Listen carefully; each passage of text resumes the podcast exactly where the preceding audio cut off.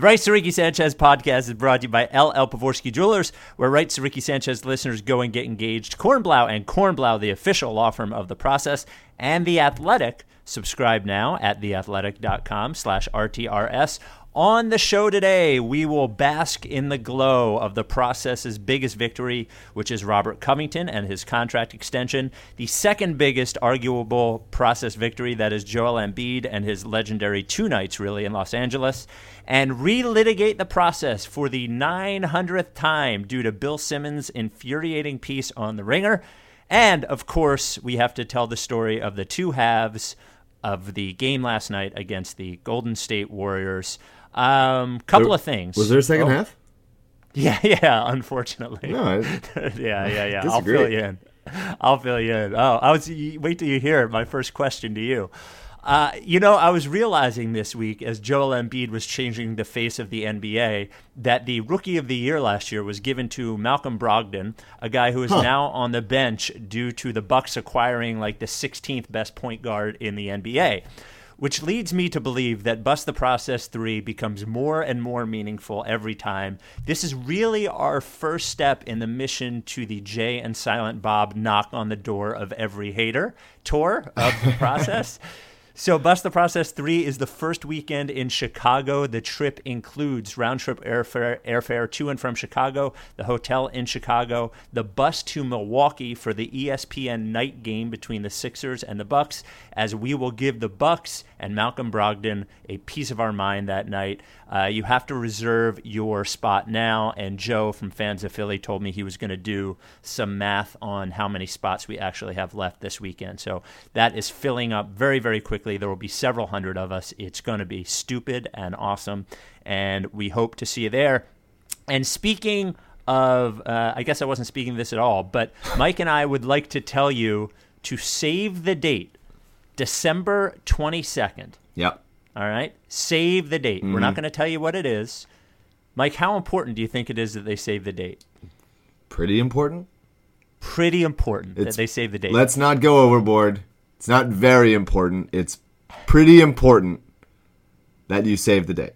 yeah, yeah. It's not it's not death or, you know, it's not life and death important, but right but right behind that. So, save the date for December 22nd. We'll have an announcement later this week. Um, without any further ado, no more ado, here is the podcast. Before I hang around this old moldy mildew decrepit scene holding hands with you, here's a whole list of things you gonna have to do. Jump off the Empire State in a paper sack. Talk lovey-dovey to a camel scared to hump off his back. Get the Queen of England gold shoes. Put 'em on your feet, sing the St. Louis blues. Look here. Seven days a week with you is more than I can handle. Seven nights of love Welcome to the Rights to Ricky Sanchez podcast. I am Spike Eskin, along with the official judge of whether or not something was a moral victory.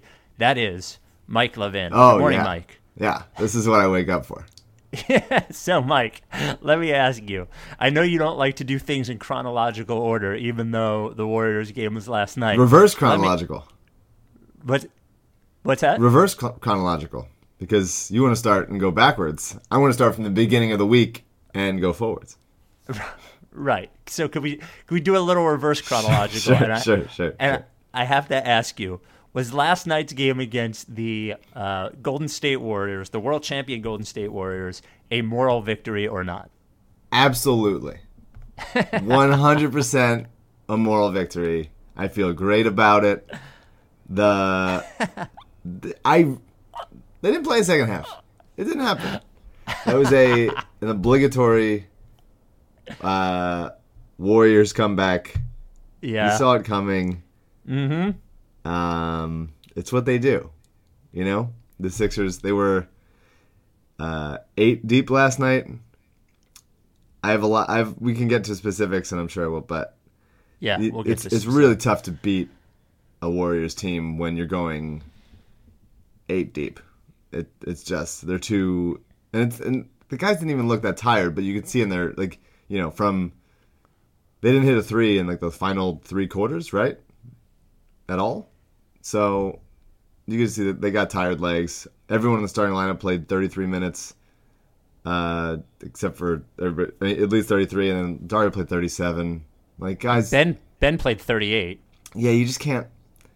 It's hard to win a game against against the best team in the world when uh, when you just don't have the depth to do it. So Yeah, the the most noticeable thing I saw, and well, and this is depth just to eat up minutes, and I mean their only wing off the bench last night was TLC. I mean that that's that's really what they were stuck with.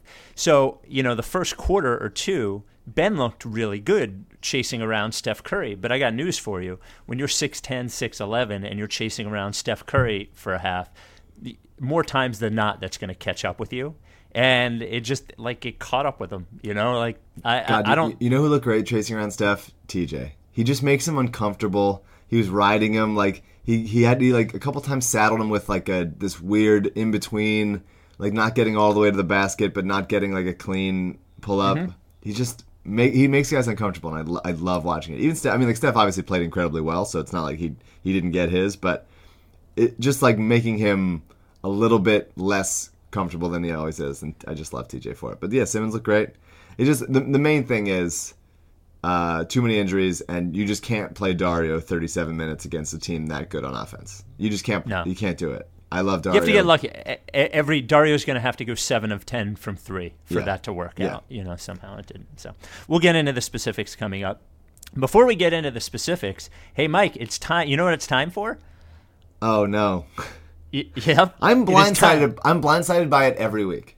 Can I say that? Even it's on your rundown. It's right. I mean, it's theoretically Because we start because we start talking. It is right in front of me. Because we start talking about the team, and I'm like, all right, we're good, we're ready to go. And then you just like put it in reverse, and you're like, Apple Podcast review. Yeah. So the Willie Green Apple Podcast Review of the Week. Mike is now naming the segments. We have some more names coming up for you. We'll give you those later. We are up to 1,205 five star ratings on our way to 2,000. The rule is when we get to 2,000, I will read the second half of the Apple Podcast reviews. So everything, you know, I read the first thousand, so I will read the second, however many there are when we get to 2,000. And I would So I, this and I would like for no one to listen to that podcast. Right, but unfortunately, people did last time, or at least they downloaded it. I don't know if they Sure. actually listened to it. So this comes. This is five star uh, rate rev- rating and review from Grant eight eight one one eight, and the subject line is T.J. McConnell smells amazing. Just went to the Sixers annual meet and greet for season ticket holders. They gave me the option to pick between Rocco and TJ to get a picture with. Managed to get both. As soon as I met TJ, I told him how hilarious he was on your show, and he said he would love to do it again at some point. Oh. Without, yeah, I know, great, right? Without listening to this amazing podcast, I wouldn't be the fan I am today. At this point, I might be more excited for the Sixers to win a championship than the Eagles to win a Super Bowl, thanks to you guys. Last point. no homo, whatever. Cologne TJ was wearing, I want. He literally smelled like heaven. Thanks, guys. Keep it up, Grant. So there you go. He's a good smelling And- dude, and you know he didn't start as a good smelling dude because he's from Pittsburgh. Right, and nobody. Nobody from in Pittsburgh starts smelling good.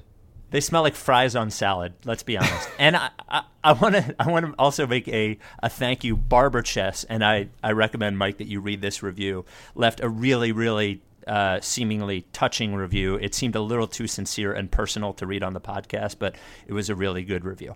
So. All right, here's what I have for the show. I have the getting into the Warriors game totally, the Covington contract, the Embiid Los An- Angeles trip, the new segment names, a relationship advice, and of course, um, the Bill Simmons piece on the Ringer. We have to do all of these things. Yeah, I mean, we we owe will. we, owe a lot of Yeah. things. So, what do you want to I, start? I want to start with Cov. Okay. Uh, would you say? Uh, I we made the point uh, many times, and I think didn't Covington win the Field of 64 Process Sixers? Did he win it? It was him or Nerlens. I think it was him versus Nerlens. I think he finals. did. At least I'm, that's the one I looked at recently was Danny Chau's bracket, and I think, I think I had like I, I think I had like Covington versus like Andre Kirilenko or something. That was that was that was my final. It was like two sides of a very different coin. So, and we'll get to more of this when we talk about the Simmons piece because it touches on this. But I think, you know, it it's very uh, the obvious answer to what is the you know the the crowning jewel of the process is Embiid. Obviously, that's the the obvious answer. We don't go for that. But now that everyone thinks that the the entire thing was about losing to get bad picks, which in part it was. They forget about the other part, which is the part that I think we understood that nobody else did. Or or they the- just or the- they just don't want to. or they don't want to. Right? It's it's not intellectually that difficult to understand Yeah. They they chose not to, which is the Covington part. And uh, and again, we'll, we'll get into it later. But I, I think it is fair to say that given the ups and downs that he went through as a player, where he came from, and all of it, uh, Covington and this contract, and we'll, you have to give credit to Colangelo too, because the contract moving forward is a really really good contract. Oh, yeah. But this is like the crowning moment. This is the especially considering the Deadspin stuff and the the when everyone laughed at us for us saying Robert Covington was good. Uh, I mean, this is the moment, right? This is the guy. Welcome to the moment. uh oh, here he comes.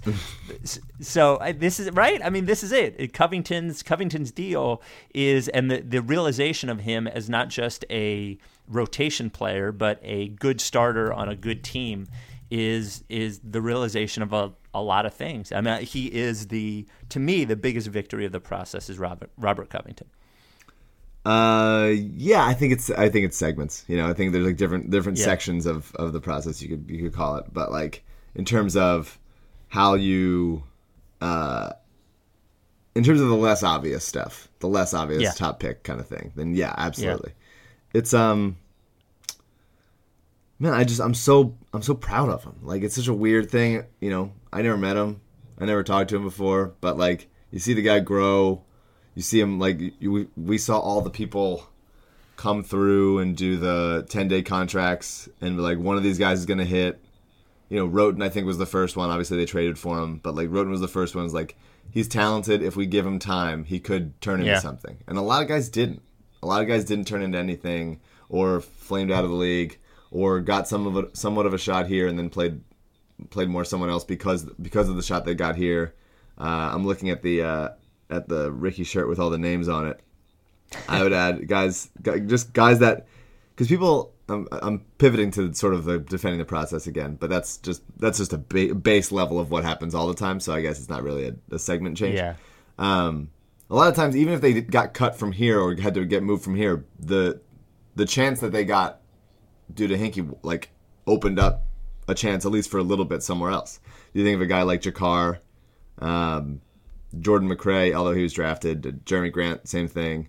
Um, Well, and or by the way, d- don't forget that Christian The- Wood, who's back by the, way. We got to talk about that. Yeah, we do.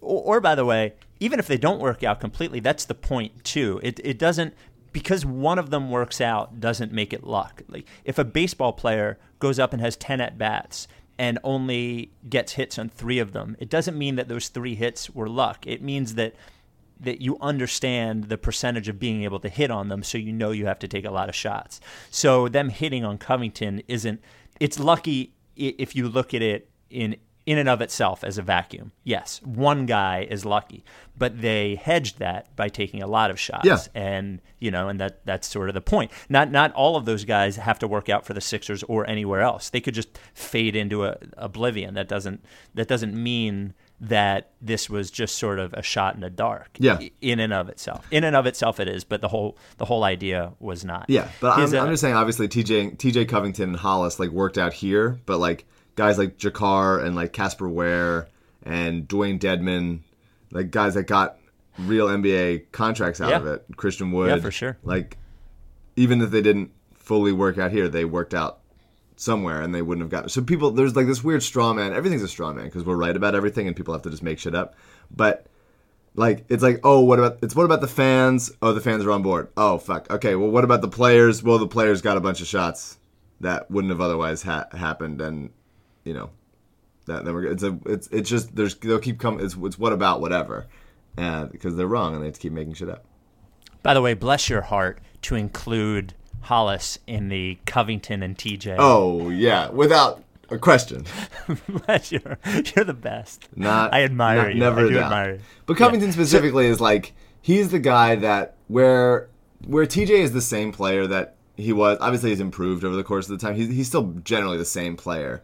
Covington really did the thing He's that most people he's transformed. Yeah, himself, He, he went from just like guy who shoots a lot of threes and runs up and down the court to like legitimately one of the best wing defenders in the league. And even though you ma- don't really love, want to see him dribble too much, like you can see there were a couple games o- over the past few weeks where like he's starting to like pass out of a drive and look a little bit more comfortable, like being a, a fully realized player, and it's. It's just it's just awesome, man. It's it's it, Well- it really feels like very rewarding for He's for made reason he's made all. more three pointers than Steph Curry this year. So just out of like, and I know that doesn't mean anything, but it does. The idea, you know, the just just saying it out loud Yeah. means something. Yeah. And and and to to the passing out of the drives He and is the dribbling. he is the fourth most threes in Sixers history already. already. If you can add one thing every offseason, you're going to end up as something, you know? So he may you know the the thing for him this offseason may be all right, let's let's figure out how to have a, a first step, you know, a first step move out of out of the, you know, out of out of a uh, holding the ball stance, still having your dribble. Let's let's figure something out, or let's figure out how to fix. Mike O'Connor wrote on the Athletic at one point why he misses around the rim so much. Well, if Mike can figure it out, then chances are Covington, Covington watches a lot of tape, does a lot of studying. Maybe that's the next thing for him. I don't think he's done growing. The uh, the contract details, and this is from Derek Bodner at the Athletic, who did a good job of breaking down, you know, what it means. He gets 16.7 million this season. I wish so I, which I love. I love restructuring. Everything should Yep. be a restructure. I think I read that it was only like the eighth restructuring ever. in that's Yeah. insane in, in NBA history. Yeah. That's Yeah, wild. well, it's it's rare that teams have the cap space to do it. That's right. You know, That's probably- because they spend yeah. up to. So, um, so he gets 15 million this season, an extra this season. But here's the amazing part: it means that next year he's making 10, then 10.8, then 11.6, then 12.4. So uh, let's let's think of. I, I just want to think about the comparison of, and I understand w- why they had to do it. I mean, you never have to do it, but and he's he's he's stepped up this year and become a good a really good player. But Otto Porter is making like 25, 27, 30, and 31 Yeah. while Robert Covington is making 10, 11, uh, and 12, you know, or Kent Bazemore's making 17 or 20, or Evan Turner's making 20 million dollars, and here's Robert Covington. You know, we say three three and D a lot, but there's not a ton of guys who are actually good at both. Right. We, you know, we, we think well, yeah, a lot of times three and D guys are shooting 33 or 34 percent from three, or they have the athleticism to be a defensive guy, but they're not quite that yet. Right. Here is a guy who it really, really is, and and being able to sign him into credit to Hinkie for uh, you know having a, a pretty empty, pretty clean balance sheet, and Colangelo for mostly keeping that way but they were able to sign that 15 million into cap space this year, which means that depending on what they do with Bayless's contract, they will have you know somewhere between you know 22 and 30 million dollars of cap space Oh, this I mean, uh, this it's offseason. it is in a vacuum. It's already a candidate for best contract in the league. That's not a rookie deal or a you know max contract to LeBron. Um, in terms of return on investment, like this is this is an incredible contract, and it's good for. Co- I mean, it's not like it's we're ripping Covington off. Like he went from making three million over the course of the last three or whatever seasons to now he gets a shit ton of money and is set. You know, this is generational wealth. This is like I'm I'm just I'm I'm so happy for the guy. Like I, I couldn't be any happier. Uh, I think it was Rich Hoffman uh, wrote something on the Athletic about just like just a deep dive into Covington's past and stuff and how and how he got where he is and it's great. You should read it. Yeah, yeah, Um, it is. I just I uh I've I've just it's so weird. Sports are so weird that you can you know be so invested in a person because of uh how they what they do at work, and uh he just works his ass off and he's a really good teammate and I just I love watching him play and I'm so I'm I'm just so happy for the guy. It's awesome. Ha- hashtag generational wealth. Yeah. By the way, he went from he got a thousand percent increase on his salary and still has the be- like one of the best contracts in the NBA. He was already on the best contract in the NBA, got a thousand percent increase, and is still on. Yeah, yeah. Think about that. That's crazy. Pretty good. You know, that's that's that's pretty amazing. And he's, and he's, we here, just- and he's here for five years. Like he's gonna here for five more years, and that's that is like between him and now Embiid's locked up. Obviously, the Simmons is here for. I mean, Simmons and Fultz. Well, like this is a this is a real real core that is going to be here for a while, and there is uh, max cap space to really do something huge. And uh, it's I want to talk about that also, but Yeah. um, we it's it's good.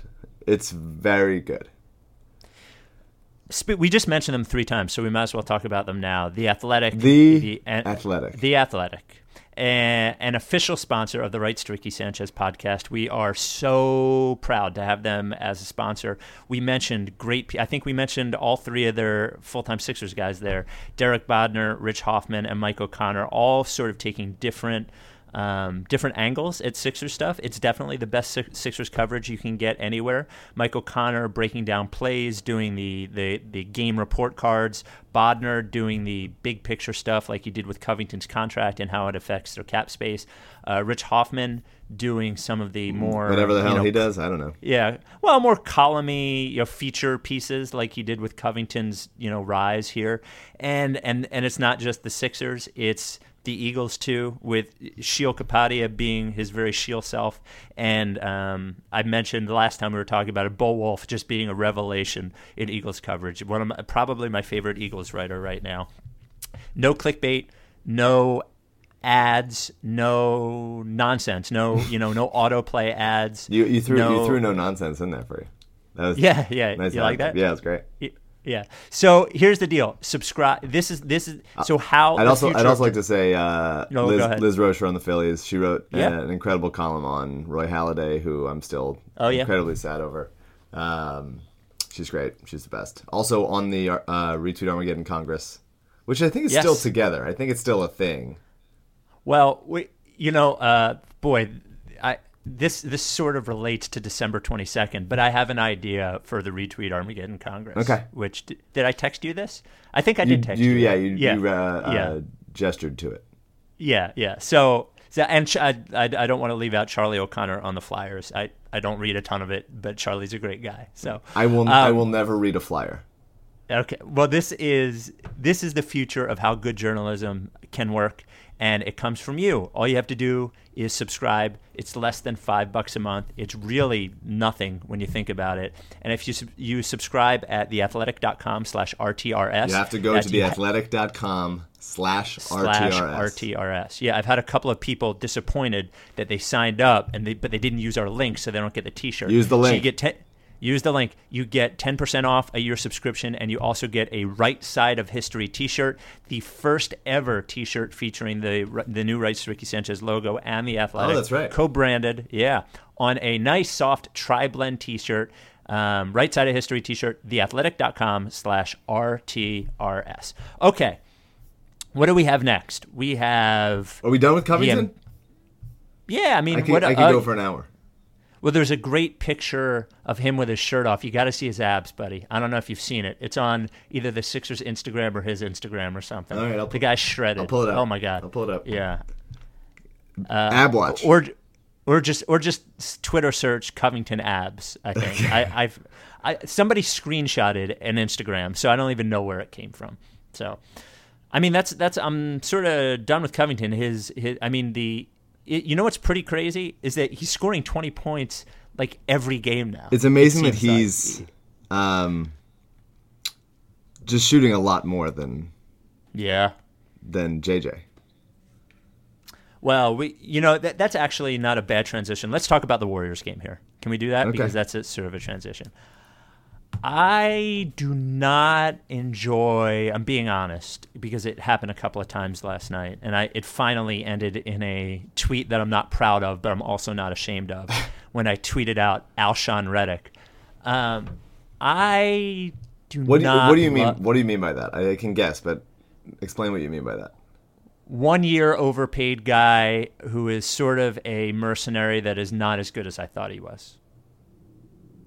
Um, But don't but don't you, don't you think for both? I would say for both guys, we're getting Yeah. into Eagles coverage here. Look out. Yep, we always do. But that's your that's your lane. That's my thing. mine. Thank you. Uh, both guys, or at least good enough on the court or the field to like be a decoy, and and not even Yeah. unless a decoy it makes them seem like they're not doing anything. But like they draw a lot of attention to allow other people to do that. If if that was, you know, if that was Stauskas on there, then Covington wouldn't be able to get the looks that he gets. Yeah, I, I'm not. So for both guys, it doesn't mean they're valueless or complete waste of money. That that's not what I mean with both guys. Alshon has had a moment or two, and Redick has had a moment or two.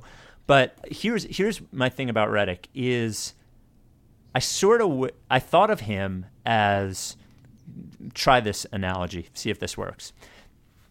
You know how when you have a real number one starter, what he does in baseball, what he does is he can stop a losing streak. Like you know, when when things are going bad, you're like, oh well, at least we have so and so going tomorrow, who we know is going to give us eight innings and one run, and we'll win that game that time. Yeah. Redick, when when nothing's going in, I just want him to be the guy that when there's an open three, or at least a sort of open three, the ball goes in. I don't need him to create it, but there are enough moments during a game when when he could be that. And he's sort of spastic to watch. It, it seems like he's never settled. He's rushing everything.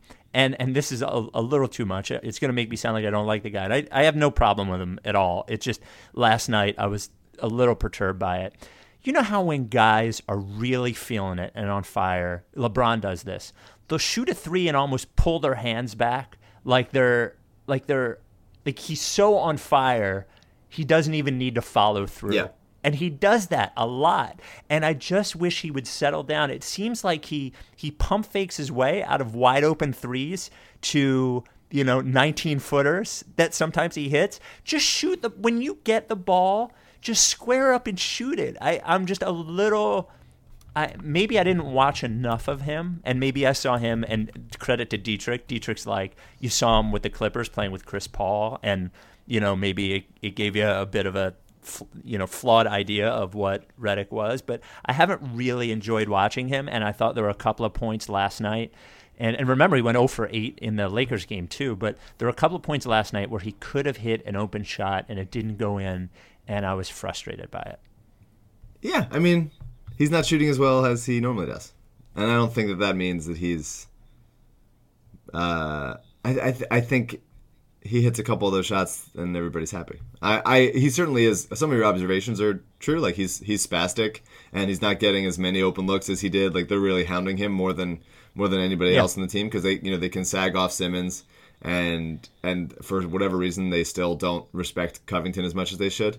The only person that I saw that respected Covington as much as they should is Taurean Prince, and everybody else is sort of like, oh, I'll just get generally there. And Covington shoots the ball so high and he's so tall that he doesn't he can shoot over everybody. Um, Yep. But but uh, Redick is obviously he needs to be like he needs to get get free and he needs to have like his. I, I would I would say that nobody in the NBA shoots gets more air on their jump shot than Redick, and I think he he needs to be like really jumping into it. Um, Yeah. And he's currently shooting thirty five point seven percent from three. That is significantly lower than his career average. It'll normalize. I'm I'm not worried about it at all. And I do think, like I think with Alshon, uh, that he that he sets up other guys and opens things up that wouldn't otherwise be uh, wouldn't be open. And uh, and he's really happy here, and he's having a good time. Loves the team. I'd be interested to see. I was doing some in the uh, in the writers' room on Trial and Error season two, which started a few weeks ago. Little plug. Congratulations. Thank you. Congratulations. Uh, I was not paying attention and trying to figure out the Sixers roster construction for for the for the next year, and uh, I could see them trying to trying to get Redick on a on a team friendly little deal if he wants to you know basically end his career here. It would he would take less significantly less money, but uh, if he wants to get a little bit more security for the la- for the last he's 33 this year, so for the last like three or so years of his career, uh, that'd be fun. But yeah, he's jittery and he's sort of spastic. But uh, I've never seen a guy need need to be square less. He's he can hit anything. Like he almost shoots horizontal. That's impressive. Yeah. I'm glad he's here. Yeah. I think I think he's. and I think there's there there has been a few games in the 13 games so far where he's like gone off. Um, and there's a couple games where he just misses, but that's just that's just shooters. I, I feel I'm. I think I think Alshon Redick is a uh, compliment to both guys. Ooh, that's a stretch. That's not how I meant it. I didn't mean it as a. I also didn't mean it as an insult, but I certainly didn't mean it as a compliment. And just it, they were they seem similar. Life is one of them. You're either insulting yeah. someone or complimenting someone. I don't I don't see a middle ground. The I don't think he's going to be here next year, but we'll see. I think I, I mean, think probably not. I think he'll he'll play well enough this year to get to get like a you know fattish two year deal somewhere, and I think the Sixers will be like, we'll give you like a cheaper three, and I think well and. And, and the the thing that might land him here is there's not going to be a ton of cap room this offseason either. So maybe it will. I just I based on in based on what what I think their target is going to be in the offseason, I think he's he's less likely to be here. But so last night the uh, so I have no. Let's start. Let's go backwards. Oh. Uh, we got to start right. with wins. First Come half. On. No Clippers. Wait. Well, I thought we were going to Warriors because I wanted to go to Redick. well, I mean, we're already here. All right, we're you don't want to. Okay, okay, okay, okay. Let's okay. just do it. Then let's end on a high. We start on a high note with Covington. We'll bury the Warriors thing in the middle, and then we'll we'll get out with the good stuff, right? Because we got to go in on Simmons. Christian, Christian Wood and the Lakers Clippers. Christian Wood, yeah, all that stuff. Warriors game, first half. You know, the the first half was so amazing that, and and I was so sure still that they were going to b- lose, but I had were, enough. Were you really? Were you me, really? Oh, so I have there. There are three people that texted me right around halftime. And it was Jack Fritz, who works for BGN Radio and played the part of Philip at the lottery party. Uh, Orlando Allen, who is getting engaged and I'm marrying him and his lovely fiance Chandler, and Amos Lee. And they were both like, "Oh my god, oh my god." So I told Jack they're still losing this game. Text me with seven minutes left in the third. Um, Amos, I was like, they're still losing this game.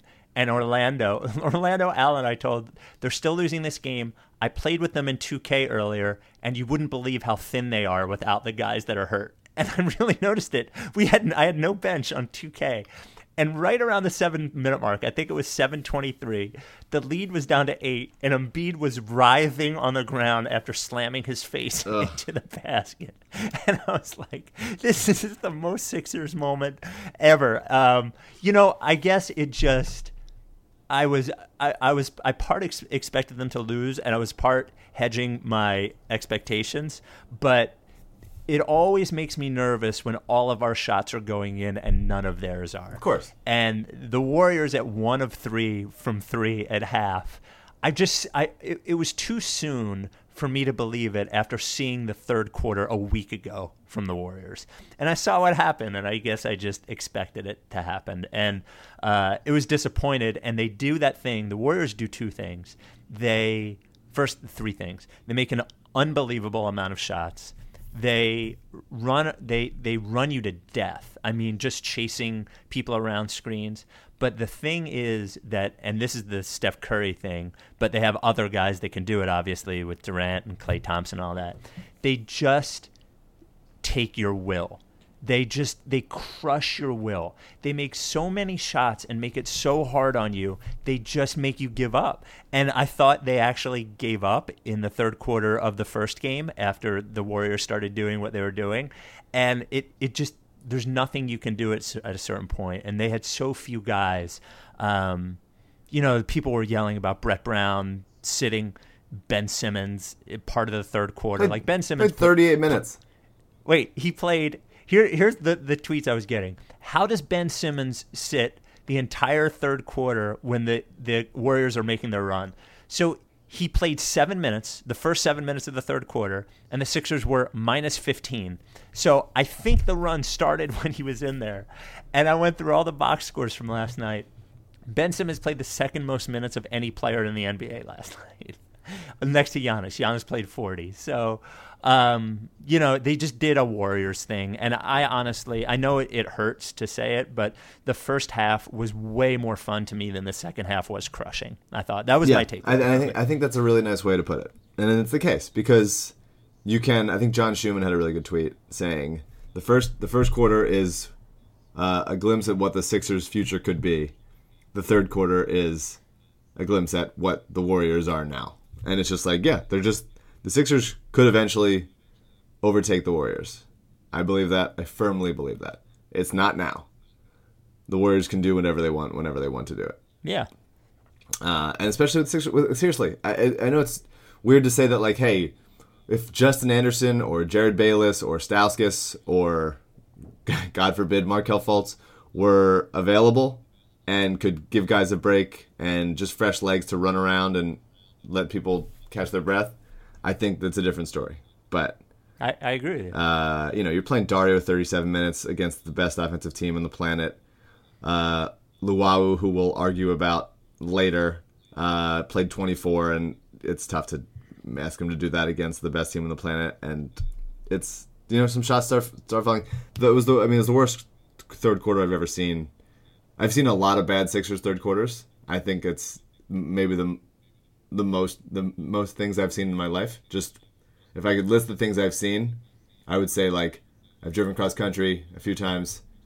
yeah. Uh, I've had a p- couple nice friends, and I've seen some terrible third quarters from the Sixers, and You've had a couple nice friends. and and it was just I mean it was it was a combination of you could see it happening like they knew that they were that so I I They couldn't I, do anything about it. Yeah. I, I watched the game. Uh, I didn't watch it live, so I knew it was happening.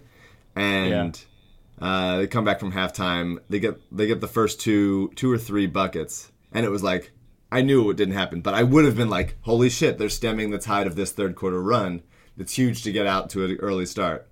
And then just like a couple shitty calls, a couple shots that rimmed out, a couple like we're not on the same page turnovers, like you know just passing it to a, the place where a guy used to be as he's cutting, like and Yeah. it just all came crashing down, and it was it was really quite upsetting to watch. But um, absolutely, that first half, that first quarter specifically was, I mean, I Covington had five five threes in that first quarter, didn't he? He had fifteen, I think. He had twelve. He had he had four threes in the first quarter. They they scored what forty seven points I think Yeah. in the first quarter. It was the most So, anyone scored against the Warriors in years, in in a quarter. It's, I mean, it was. I'll take it. I'll take it. I'll take it. a and I would say I'll half. say that that Simmons that Simmons play past Omri Caspi, um, Yep. where he like fi- like really broke him down in the half court. I've made my concerns about Simmons in the half court uh, well known, but that was the easily the best half court handles I've ever seen him have, and I mean, it's it's more than just a stat line, but Simmons 11 to 15 from the field, 23, 12, 8 and one turnover against the Warriors. And yeah, he, they they totally fell apart in the third quarter and he was he was not not a part of that, but he still ended up with a plus 7 and uh and that's he's he's so much better than I thought he would be. And it's uh I'm I just I I don't know. I could say I I don't know what it is about me that I immediately want to say like but this thing but this thing, but I'm not gonna say it. He's just he's just incredible, and uh, he's such a different kind of player and kind of personality. I think it's such a nice pairing. If he tried to be Embiid, you know, like if he tried to be like as fun and goofy That as would Embiid, come off so corny. it would. Yeah, it would be really come bad. off fake. He's yeah. just he's just the guy he is, and it's a really nice pairing. And I'm glad that they currently like each other. Who knows what's going to happen years down the road? But it's, I mean, It seems fine We're now, so yeah. we're just so we're not lucky to have them because we deserve it because we put our time in and we uh, we earn this. But we I feel very fortunate and hashtag blessed to like that it's it's all there. Like the pieces are all there. It's it's incredible how good they are already. I would say nearly all of them without with like especially Simmons and Embiid with very correctable things to Well- to do and and then and then faults. I, I've now seen in video and in photo, and the, it is just one, a, a two second video and one photo.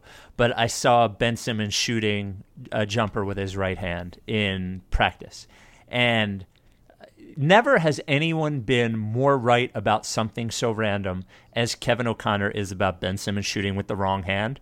I mean, when he was, you know, uh, when he wrote that column and threw sort of a tantrum about it, I was like, okay, I got you. But when you watch him, it's so it's so completely obvious that it's true.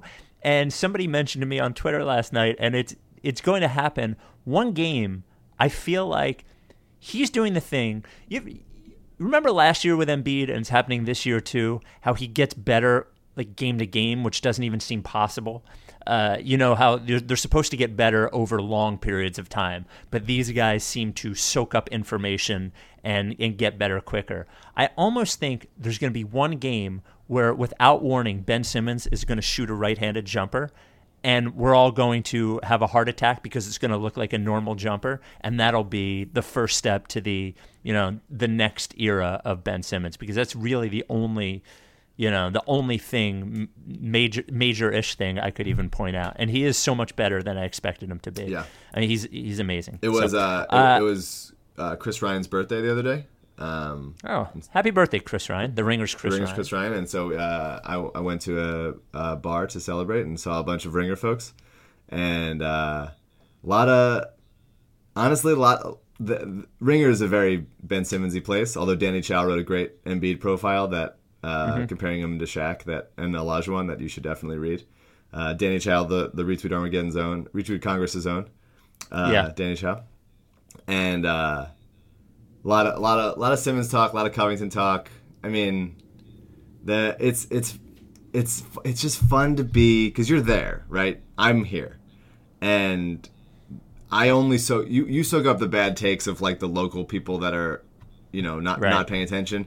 I soak up the takes of the like mainstream people that aren't really not not that the ringer the ringer are those guys, but like just regular Uber drivers or whatever that are like, oh, yeah. this is they're not they're not in they're not in, in, it, yeah. And so it's yeah. it's it's it it's amazing how quickly it's changed to like yeah to like oh man like it's it, it went from like okay yeah I mean if he's healthy sure how many uh, they, they're just drafting injured guys to now like Oh my god! I mean, how is that?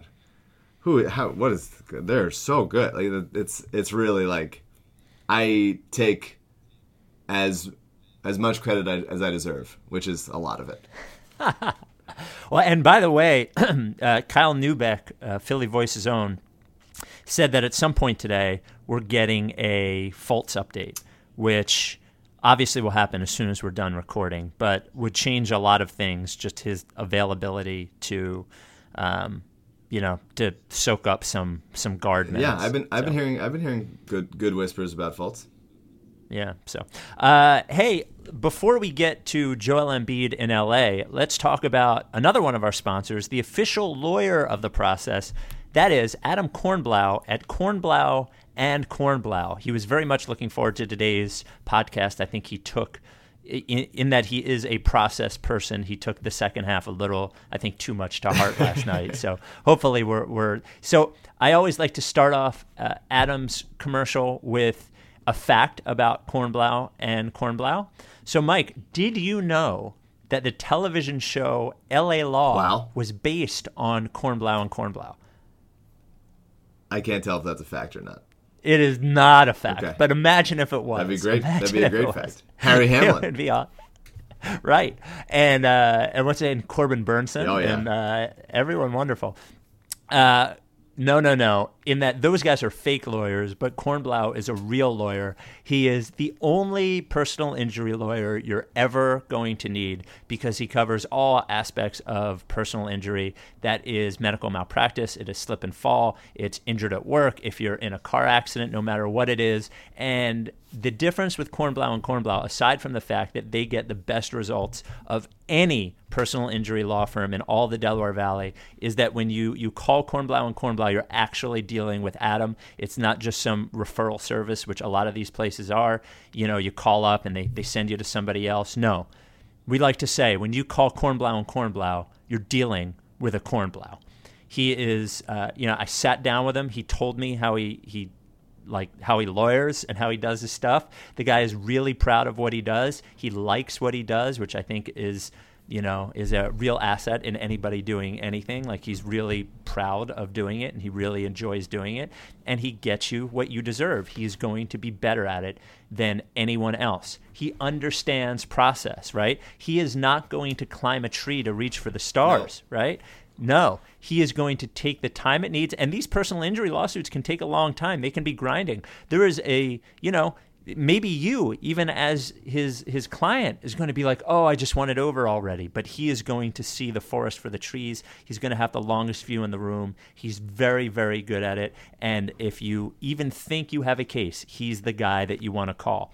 What you do give him a call shoot him an email. Costs you nothing unless he gets you money. 215 576 7200, ask for Adam, or email kornblau at kornblauandkornblau.com. Remember, Kornblau is spelled with a K, and the and in the email address is spelled A N D. The rest of Kornblau, as Mike likes to say, that's on you to figure out. I got Adam Kornblau at Kornblau and Kornblau, the official lawyer of the process. I got, a, I got one more thing. First of all, okay. as uh, having spent three consecutive years on legal comedy shows, I, oh, I right. can approve of Adam Kornblau. That's a that's an expert opinion. Yep. And uh, pandering to our base, I would just like to say, Chris Jericho voice. Law is Kornblau. oh, I like that. Yeah. That's got to be the new thing. Yeah. Law is Kornblau. Yeah. And you coming here, you've worked on a uh, a lawyer TV show for now two seasons. Well, I was actually the, the, in the grinder a, is the third. Oh yeah, I forgot about the grinder. So that's three. I was actually I had a personal injury lawsuit, and I wish that the lawyer I had at the time, it was before I knew Kornblau, explained things to me as well as Kornblau did. I mean, that whole thing was a, a nightmare. I wish I had had a guy like Kornblau doing it. So, all right, before we get to our new segments and Bill Simmons, we have to talk about the Joel Embiid Los Angeles doubleheader. Mike, two games against the Clippers and the Lakers, yeah. a total of, of 78 points, eight blocks, 31 rebounds, nine assists, shot 35 free throws, and perhaps the most exciting part of all of it, played 70 minutes. Uh, he fouled out DeAndre Jordan. He pretended not to know who Willie Reed was in a post game interview. Uh, he had the most Euro Euro step I think I've ever seen. It was the um, there was this, he said he was at 69 percent. Like I, I don't even know how to that Laker game will go down, and this was the basis behind Simmons's whole piece. Like I, I don't I don't even have words for what he means. I mean, we I said it I think after the when we were on Rights to Ricky Radio after the first preseason game, and I was screaming that this is what Warrior killers look like. Like I will, I will say again, you are looking at a guy who, as long as he does not get injured, ha- will be in the conversation, if not definitely, the best player in the NBA, and he's on the Sixers. And that Lakers game was just remember with less than 50 games under his belt and maybe less than 100 basketball games ever looked like the best player in the league against the Lakers, and that's a real thing. Uh, it was unbelievable to watch. It was like it was breathtaking. The only thing that I wish was that I had I hate West Coast trips, man, because I can't watch the games live. I just can't stay up, and watching it on the next morning just doesn't have the same effect. It was just it was unreal. I, I don't I don't even know what to say anymore about it. He's unreal. Uh, he I I almost want to say that the Clippers game was more impressive, um, hmm. because he was better down the stretch of the Lakers game. I'll tell you. Oh yeah, much. but the Lakers yeah. don't have any like DeAndre right. Jordan is thought of as a as a very good defender, and he's kind of not. But people think of him as he's. Uh, he is. I I don't know. I watching him in person it is hard to not think. People don't even go to the lane yeah, when they that's see true. that I, he's there. I, I, I yeah. guess I meant like a one-on-one defender. Great, great right, weak side, right, right. great shot great rebounder, but like, uh, pretty much just does does his thing and just says like, I'm not, you're not going to score inside on me uh, as a guard or a wing or whatever. But Embiid just made him look like a fucking idiot, and yeah. he, he got in his head which is really funny. And you could see like Draymond got an Embiid. Embiid got in Draymond's head a little bit early, and then once the run happened, and uh, Durant and Draymond got in Embiid's head, which I just felt bad for him about. Um, By the way, by the way, Draymond said that he likes Embiid because he talks shit the whole game, not just when he's winning. Yeah. So I, I, I, I approve of that. Yeah. Yeah. Continue. Um, yeah. one of our things about Embiid before the season was like, uh, he doesn't get a ton of rebounds. He's not like in a in like two games in a row, sixteen and fifteen. Yeah. I mean, uh, there's the Euro step again around Brook Lopez. It Was unreal. Is my favorite basketball play of all time. It was unreal. He did it. You know how I've mentioned the thing about how Ben Simmons plays with a sort of calm and confidence that makes him like that play looked like an instructional video Yes, for a yes, Euro step. yes. You know? Like there's no way I watched it thinking there's no way that one player can get by another player that cleanly with a Euro step just simply by stepping around him. And that's what he did. Well, because and not just a player, that size shouldn't be able Like to do it. 280 pounds. Yeah, a giant, a giant. Yeah, it's it's there, there's no reason why a guy that size should be able to make that move. It doesn't make any sense. Brook Lopez melted into the court after it happened. He is now Yeah. a, a part of the Staples Center, and you'll never hear from him again. That it was. I just don't. I just 46, 15, 7 and 7. Both games he took 20 shots, went to the line 16 and 19 times. Like all of it. We are cons- we've said that he doesn't look he doesn't look as bouncy as he did last year, and I still kind of believe that. But his defensive numbers are ridiculous still, and even without looking as good as I mean, against the Lakers, he looked just like I mean, there's nothing there's nothing anyone could do about anything. But I still think that he's not full potential, full Embiid in a bunch of no, areas. I agree. But yeah, I it's I'm just laughing. Really, when you're watching the game, I've I've la- you know you you laugh a lot at the Sixers, like when you know anytime Hollis got hot, which happened all the time, all the time, Spike all the time. Uh, but like when it's it's it's a different kind of laugh. It's a laughing like I can't believe they're doing this with this team. Now it's like I can't believe I'm laughing because like I can't believe these guys are our guys. Like they're with us, Yeah, and they're yeah. gonna be here for the next five to ten years. And my, my my moment of previous Sixers laughter was the Isaiah Canaan four point play against the Warriors. sure, sure.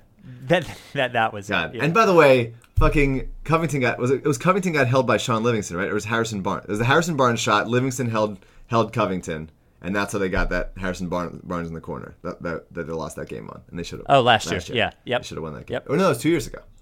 That was two years ago. oh yeah, yeah, I was yeah, watching yeah, it. I yeah. was, Because I was, was at the grinder when I was watching that game. yes, Anyways, I remember. anyways, that. still mad. We'll never get over anything.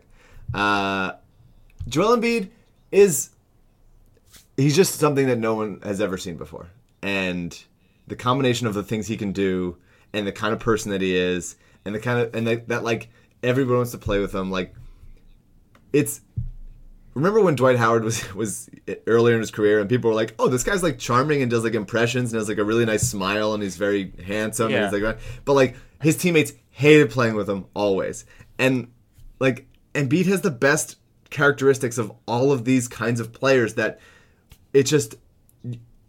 I hate the term unicorn. I think it's I think it's dumb. I think people overuse it, but like he is a, a, a singular thing that even though we are experiencing like a huge big man renaissance with Towns and Porzingis and Jokic and Turner, all those guys.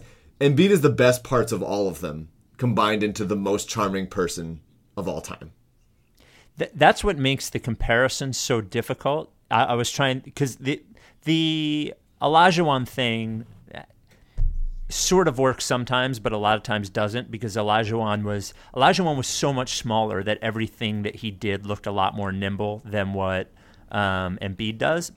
And I was trying to put it together because there's a lot of what Embiid does that looks very Patrick Ewing to me. His face up 15 footer looks very Patrick Ewing. I think if Ewing was around now, he'd be shooting threes like Embiid did. But Ewing was like hated mixing it up down low. And I still don't think Embiid does it enough, but he's such a physical force that like Shaq is only in terms of size and um, you know athleticism. Shaq is really the only comp of anybody I've ever seen in my life. Um, you know, David Robinson was was closer physically, even though he was a legit seven feet, whereas Olajuwon was six ten. Was closer in physicality to Olajuwon. He was more um, you know, lean and uh, and and you know, wing looking in his in his body type. Embiid is so big, and you know, I think I said last year a couple of times if he just realizes how big he is sometimes, um, and he does that now when there's somebody on him that's too small, uh, which is you know 85% of the league. Uh, I, I don't know, man. Like he he changes everything. He makes you when this team becomes a legitimate threat team. He is going to be. You know how everyone tried to adjust to the Warriors and being able to play small ball. Well, having Joel Embiid is going to fuck that up for a lot of teams who don't have an actual center to put on this guy because he can stay on the floor when you're small, but your six foot eight center is not going to be able to unless he's Draymond Green. You know, there's not a lot of guys that are going to be able to stay on the floor with him. It's um, I, am trying to find the article. I can't remember who who wrote it, um, but there was an article about Embiid like pulling like uh, parts of everybody and like like he took took a move from like this is a Blake Griffin move, this is a mm-hmm. Carmelo Anthony move, this is an Olajuwon. I can't find it. I think it was either SB Nation or The Ringer. I think, um, but. uh it was. I only read the Athletic. good. Never good, read any good. of this. Yeah. Uh, but I, I, I'll, I will be able to talk about him for the rest of my life. Um, I, the fact, the fact that he's named the process, sixty nine percent, like it is. It, people will not be able to. There's so many things about him that are just so special that like they. Like you, you lose track of things like the 69% yeah. thing, obviously, you can think it's crass or whatever it is, but like, it's certainly unique and singular that only he would be a guy that gets away with that. Like the look to the camera. Yeah. I mean, yeah. It was like Jim from The Office. It was a Jim from The Office look to the camera. It's incredible. Yeah. The not knowing Willie Reed's name. Like, let's not forget, English is second language. English might be his third language. Like the fact that he's this charming in his third language. I mean, I, I I would love for him to stop to stop running headfirst into stanchions. Yeah, um, that was a moment. Holy cow! And every time he falls, I know he says he's not made of glass. Uh, I'm made of glass. Every time, yeah. every time you fall, I am made of glass, and I just can't yeah. take it. It kills me. Um, but he's played uh, 44 career games. We're on, we're on, uh, we're on game watch 44. He has played 13 of the 15 Sixers games this season.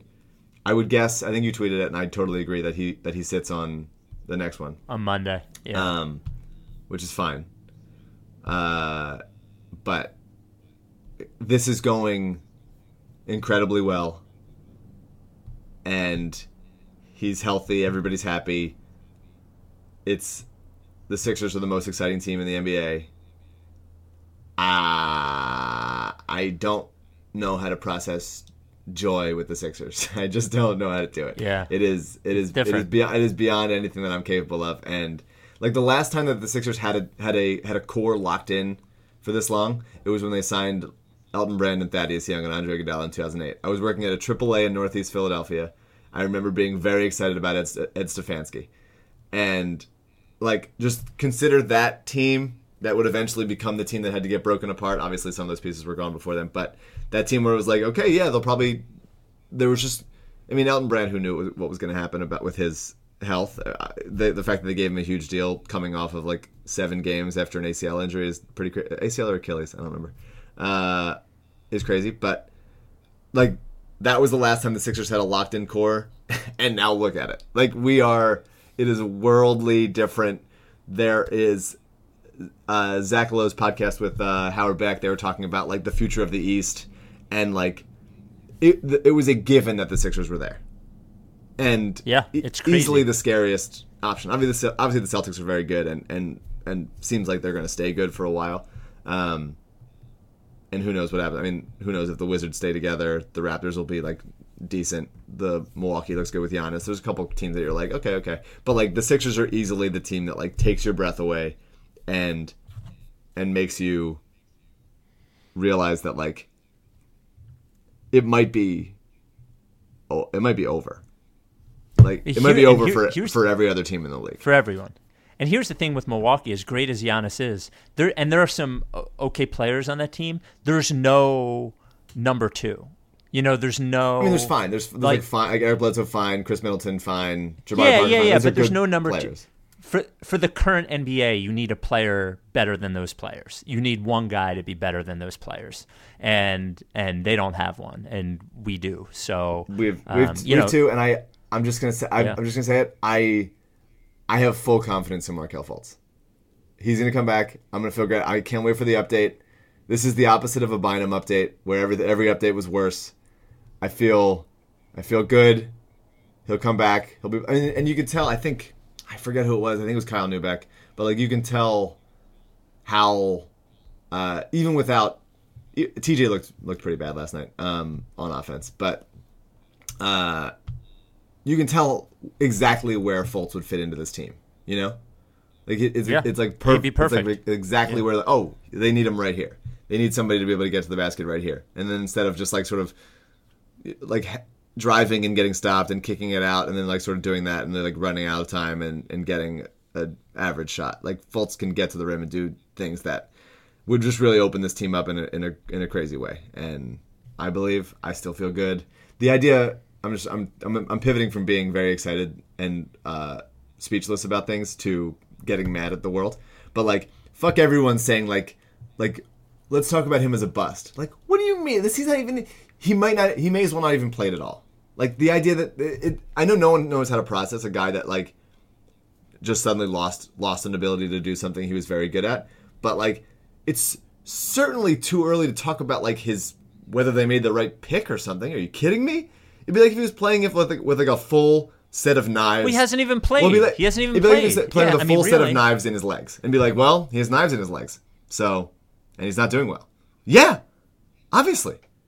Like eventually he's gonna get the knives out of his legs, and he'll play better, and then you can talk about how if they did a good job or not. But right now, after four games of like weird half, like twenty percent of Markelle Fultz, you don't talk. What are you? What are you wasting time for? Talk about other stuff. Well, and and and uh, and you know, I I love a lot of people at the Ringer, but that that article I didn't, I about didn't read it. I didn't even look at it. I couldn't read that shit. comparing his numbers, it, it's not. Yes, does Markelle Fultz have a bigger chance of being a bust than somebody who this hadn't happened to? Sure, but but but comparing him to like Anthony Bennett is is probably pretty early to do that at this point. Those numbers don't mean anything. They they mean Um, nothing. They mean ex- exactly so- nothing. And yes, we are much more comfortable being angry than we are being excited. But it's an anger. Yeah. It's, Oh, an anger, it's a combination. Yeah. All right. So before we get to the angry part of the podcast, I, I want It's been to, it's I been want to bubbling the whole time. It's it's, it's right yeah, there. I I want to introduce. Mike mentioned last time that he named the Apple Podcast uh, five star review the Willie Green Apple Podcast five star review, and wanted to start doing more segments and naming segments. So I sent Mike. This is in addition, obviously, to Jigsaw, which we haven't done in a while. So I sent Mike a bunch of ideas for segments, and he named them. And here's what we came up with, which will be rotating through uh, the Rights Ricky Sanchez podcast. I, th- I think we should do it just as it comes. I feel like we shouldn't say all the segments now. Oh, really? Okay. All right. Oh, man. Okay, fine. All right. So the first one we're going to introduce is uh, relationship advice is now called Bryan Colangelo relationship Yeah. advice for for obvious That's right. reasons. So take us away, Eliza Hardy Jones. I keep my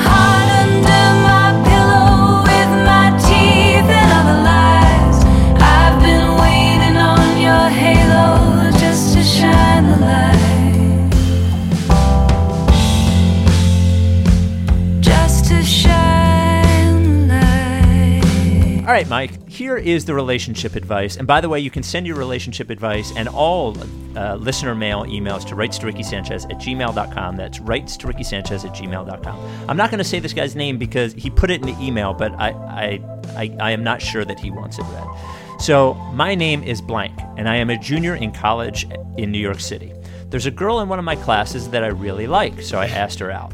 She was pretty surprised and definitely did not see it coming, but she said yes.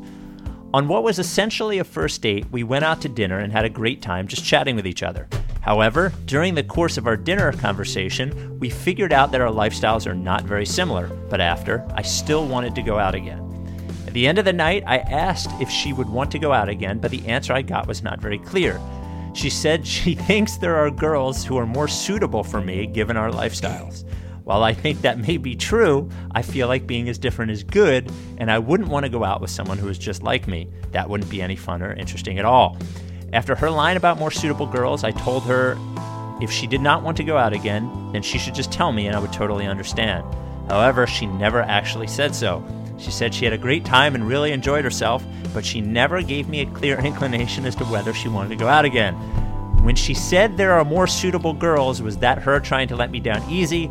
If she wasn't, then why say it? And what do I do now? Thanks for your help. First of all, a, couple Mike- things. I love that. Yeah. I love that we're, we're doing relationship advice before we get to the Bill the, the, Simmons. the, well, I'm, I'm the trying process. to.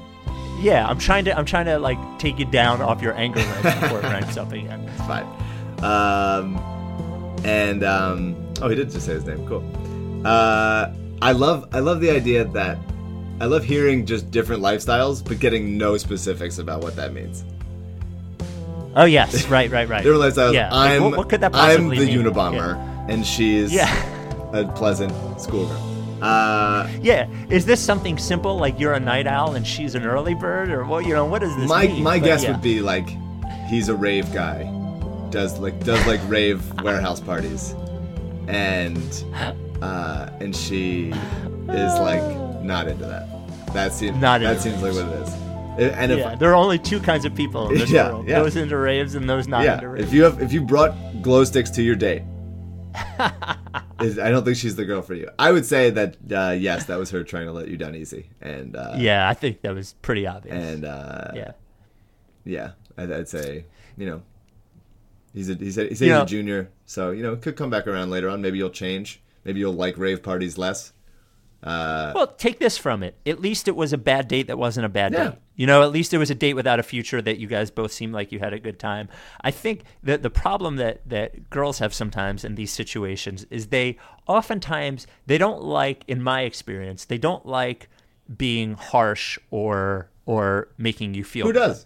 But what but what ends up happening is since guys will look for any crack of light, they think the fact that they didn't explicitly say Yes. like no thanks means that there's a chance. So what she was doing was saying that there are other girls that are probably better for you is is, is almost as clear as it's ever going to Yeah. get. So I'm sorry for laughing. It's just that, you know, as I've been through it, been there, done that. Like she was she was saying no. I I, So I wouldn't Yeah, I think fine fine girl. I think he said that uh, he wouldn't want to go out with someone who's just like him. That wouldn't be fun or interesting at all. But like, I think it would. If you like to go to rave parties, you want to be with someone who likes to go to rave parties. Yeah, you want somebody who's you, you don't want the By the way, I don't. Jerry That's not me. If you wouldn't want to be with me because I don't want to yeah. go to a rave party. No, neither do I. As I said, two kinds of people in this world. So, so that's our advice. All right, before we get to Bill Simmons, let's talk about our original sponsor, LL Pavorsky Jewelers, the official jeweler of the Rights to Ricky Sanchez podcast. Mike, the number is up to 59 Rights to Ricky Sanchez listeners who have purchased engagement rings from LL. I promised the news on the LL Pavorsky, the famous LL Pavorsky holiday party. Here you go. Yep. December 9th. It's never when I'm in Five- town. It's never when I'm in town. Never, never, never. Uh, well, it's all. It's he always has it a couple weeks before I know, I know, Christmas. I know. So, all right. So December 9th, 5 p.m. to 9 p.m. Here's the two things I have to tell you as a Rights to Ricky Sanchez listener. First of all, you have to RSVP to go. It is on, if you go to this post on rightstoRickySanchez.com, just click the link. There's a, a picture there. Just click the link. You can RSVP. And the second thing is if you're going, it is dress to impress, which basically means no jeans and t-shirts. Just step above. Wear that. wear You your wear your wear Ricky shirt as an undershirt and pull it out undershirt. Right. Yes. when it's appropriate. Here's what you do: on the way out, go LL and unbutton your shirt and show him so he knows you're the real deal. But but come dress nice. It's a very nice event. Here's the information. Uh, me and my lovely wife Valerie will be there. Over ten thousand dollars in giveaways uh, uh, in in uh, different jewelry and other items from the raffle. Ten thousand dollars, including uh, like I think the grand prize is one five thousand dollar uh, piece of jewelry from LL, which is unbelievable. Mike, the Pavortinis are going to be flowing. There are you know, Butler served hors d'oeuvres the entire time, including the mini cheesesteaks. And get this, Mike 20% off everything in the store. That goes from Friday through Sunday, but no better time than Saturday night at the holiday party. And the raffle benefits the Alzheimer's Association of the Delaware Valley. Mike, I hope to see some of our well dressed listeners. Um, but you can still be yourself. Just don't look like you're going to the lottery party. That's all I'm asking you. At you know the man, and who knows? You could you can come alone if you want. Without maybe you have a girl you want to uh, or a guy you want to propose to. You could talk to Lee about the engagement ring there. He's our guy. Um, and for every show, LL makes, and the, the store is right there on Walnut Street, uh, 707 Walnut. That's where the store is. So hope to see you there. Phone number of the store, 215 627 2252, llpavorsky.com. And for every podcast, LL makes a generous donation to Justice Rescue and the National Coalition Against Domestic Violence. LL Pavorsky Jewelers. A rave party on your finger. I like it. I like it. All right, here we are. The Bill Simmons piece on the Ringer. Now, I learned about this piece when uh, Pat Gallen, you know Pat at least peripherally, right from from internet. Pat, who I used to do a podcast with before you came Wow. along, sent me a text message. CBS 3's Pat Gallen, Sports Radio WIP, sometimes Pat Gallen, texted me and he said, "Wow, Simmons did everything but say the name," and I was like, "What do you mean?" And he's like, "Today's column." And I go over to it, and I'm, you know, I don't believe you know, any of this. And I see the headline, and I read the first paragraph, and I'm like, hmm, what's going to happen here? Now, there are two ways to digest this. There is how you and I, and the deeper ones in the process, will digest this. And there's everyone else. Now, the masses who read his site and aren't one of us are like, wow, he's really praising them. He's saying that they were right. but when you really go through it, it is bullshit. It's, It's fucking bullshit. It's a lot of wrong bullshit. Yep. And, uh, you know, I vowed not to talk about him anymore, but he took a direct shot at this point. And there are so many things in there that are nonsense, and he knows they're nonsense. He is a very smart guy and a good writer. I'm convinced he knows what he's doing, but I don't care. Um, so I think I think he wanted to. I think he wanted to come clean here, but he could. But, and he but couldn't couldn't do do it. it. Yeah, I don't think he's like I'm gonna say it, but like still troll them a little bit. This is him saying like I'm being honest, and I just can't get all the way there. So what I want to do is read parts of it and have us. And he was not at Chris. are He was not okay at with- Chris Ryan's birthday, but I was prepared to confront him if he was. lay into him. Oh my god, that picture would have been would have broken the internet. Well, yeah, I'm, I'm me and Bill Simmons would have broken the internet. Well, it would have broken a very of small the corner internet. of the internet.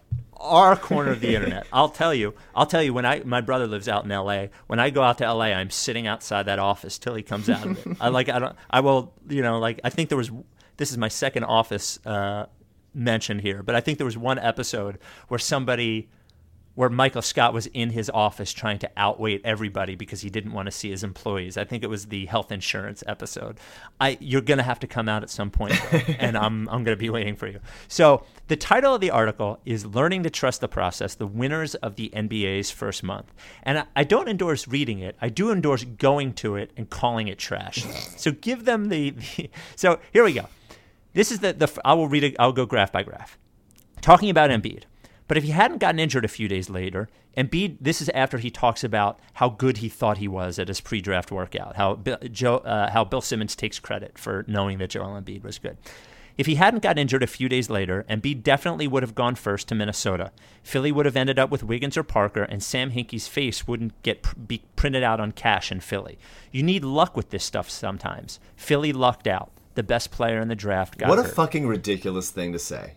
You, f- It you is- fucking imbecile. After two years of him not playing and us being patient with it, now you're saying, "Yeah, you got lucky."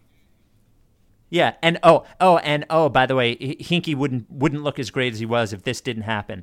First of all, it ignores it, it ignores the entire point of all of this, which was to give yourself enough chances in all of these things for this to happen. And to your point, they they, they didn't get lucky. They drafted a guy who had who was so injured or injured was so was injury was so troublesome that the first two teams did not select him. And by the way, and this will I, I, I believe this a lot more than I believe the whole Kristaps versus Okafor thing. You know that the, the the lie that Hinkie people tell themselves that he wanted to take Porzingis, but management made, him take Okafor. I will never not tell myself that.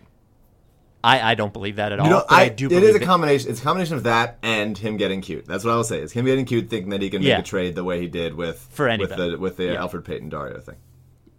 I do believe that he would have taken Joel Embiid number one. I do believe, and I've heard that from several Yeah. people, even people who within the organization who do not, who are not pro Hinkie. I'm not going to say they're anti Hinkie. I'm going to say they're neutral. But I believe there was a very real possibility, if not likelihood, and I, I don't want to put words in his mouth, but I believe Derek has has heard similar things that Hinkie would have taken Embiid first. But even if he wouldn't have, this is the point. This is the point. The point was this. All right, let's not let's not fixate on on one thing. We'll go to the next thing. The it's impossible not to relitigate everything all the time. Yeah, Look, I'm on we we were and Kornblau, the grinder, trial and error. We're litigators. It's what we do. That's what we do here. Yep. The process revolved around one idea Philly rigging a flawed system for as many chances at, at, as possible at a franchise player. Wrong. Rigging a flawed system is going into the back of the lottery machine. Yes. And, and and making it so you got a better chance. They didn't rig anything. It was a flawed system. They took advantage of a flawed system. And this is this points to your point that he wanted to do it. He just couldn't Yeah. do it. Some thought it was brilliant. Some despised it. Some thought it was brilliant and despised which, it, like which me. I do agree. I do think that he thinks that. Yeah, sure. Their fans eventually embraced it. Wrong. Embraced it from the beginning, and and first and the first recorded case of NBA Stockholm syndrome. They eagerly bought full price tickets for dreadful teams, grasped onto flimsy positives. Uh, parentheses. T.J. McConnell is pretty good, and insisted they could glimpse the light at the end of a ridiculously murky tunnel. I thought they were insane. First of all, who bought full price tickets? besides me. Besides, Yeah. you, who bought full price Yeah. tickets?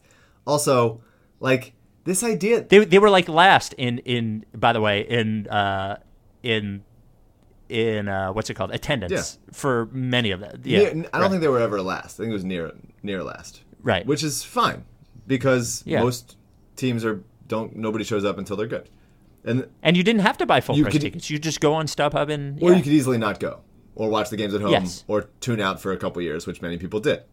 Uh, and we didn't eventually embrace it. Just well, that's the thing. Is that when people talk about like the their fans, like there's just not there's not one section of fans. We are certainly the loudest and most active section of fans, but there were plenty of people that were just like, nah, fuck this, I'm out, which is fine. Which is fine that they did that, and it's fine that they're coming Yeah. back.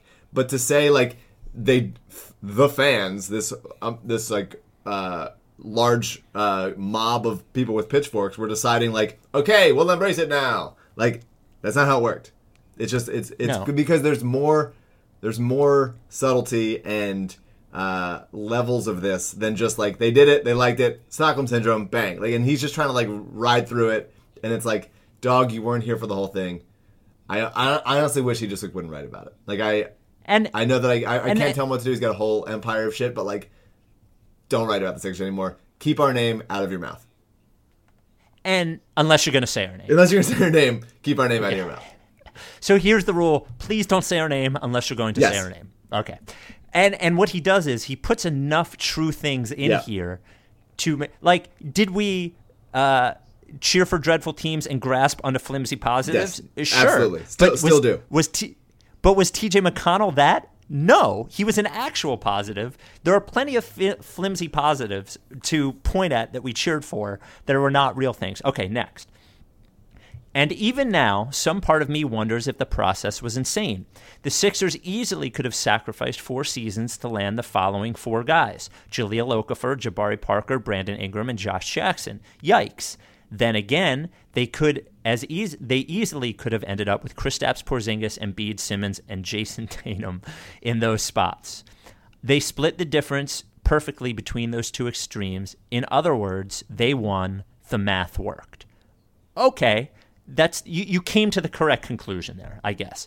The math was they weren't going to end up with all the bad ones or all the good ones. They, you know, that, I, I'm all right with that paragraph. I mean, that's the whole want. thing. The whole thing is you give yourself Yeah, an opportunity. If you, if you tank for one year and say this is the one year we're tanking, we're going to get a guy, and then we're going to be great.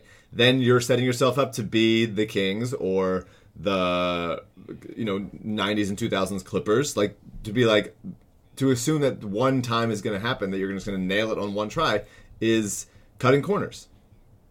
Right. And then what he does is he sort of wraps up with sort of a mea culpa, which, uh, which by the way, and we're going to get to the Robert Covington point where he comes back and makes me even madder.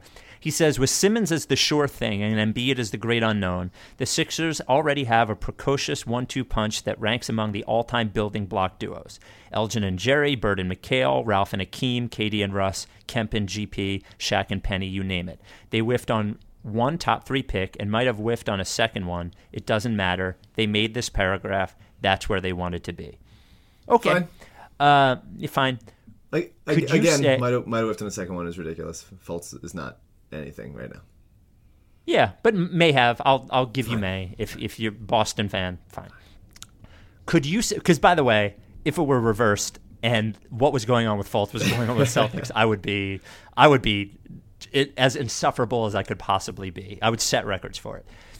Could you say Phillies fan, Philly fans crawled through 500 yards of shit smelling foulness and came out clean on the other side? Sure, why not? They embraced the process, sacrificed years of their NBA watching lives for it, kept buying tickets for the worst products imaginable, believed in the great unknown, and battled everyone who felt differently about the concept of an NBA franchise intentionally losing for almost half a decade. And when the world finally swung their way, the naysayers like me couldn't say anything. They won. They ne- they sacrificed nearly five full years of their NBA lives for what we witnessed on Wednesday night. I'm happy for it. Okay. Again, Uh, he's, if you had coming- just written coming, that- he's coming so close to saying the thing, but he's not. He's still not. Right, right. It and really, if he had just written that, I could have lived with that. I really could have lived with that part of it. Like, um, and and by the way, you can say that I, I we gave up on five years of our NBA lives. I, I don't. That's think the so. thing. That's, I had that's it. Yeah, That's it. And that's the fucking thing that sticks in my craw and has for the entire time. If you don't I enjoyed it. Well, it's not it's that. Let let's assume that we didn't enjoy it. Let's assume that it, Okay. that, that that it wasn't Right. fun because it was fun. It was certainly fun in a in a hopeful, ridiculous way, and uh, no one can take that from us. But let's assume that we didn't enjoy it. What? Look at so many NBA franchises and see how fucking pointless they are. What are the Hornets doing? What are what have the Suns been doing? Like all of these teams that have been bad for a while or have been mediocre for a while. Maybe they went to the playoffs one time. Maybe they didn't. Maybe they've been like getting a couple lottery picks and there's a couple exciting guys. There are so many franchises who are bad and or or or just decent or whatever. And this idea of like wasting years of their lives or sacrificing years of our lives, it's like those years are going to be gone. I'm gonna I I am four years older than when Hinkie got here, and that was going to be the case no matter what. And whether or not Hinkie did, there, there's nothing he could have done that would have made them a championship a championship winner right now. There's nothing he could have done with the team that he inherited to the team that we end up with. There's nothing that Sam could have done to make them like, oh, now they're winning titles. He had to tear it down, and, and this is the be- this is the best version that anything could have gone. And you're saying that the years of our lives were sacrificed. It's not. You're those years are gone. It is a sunk cost that you're gonna age years. And most NBA teams are worthless and have no point, and you're going wherever they're going.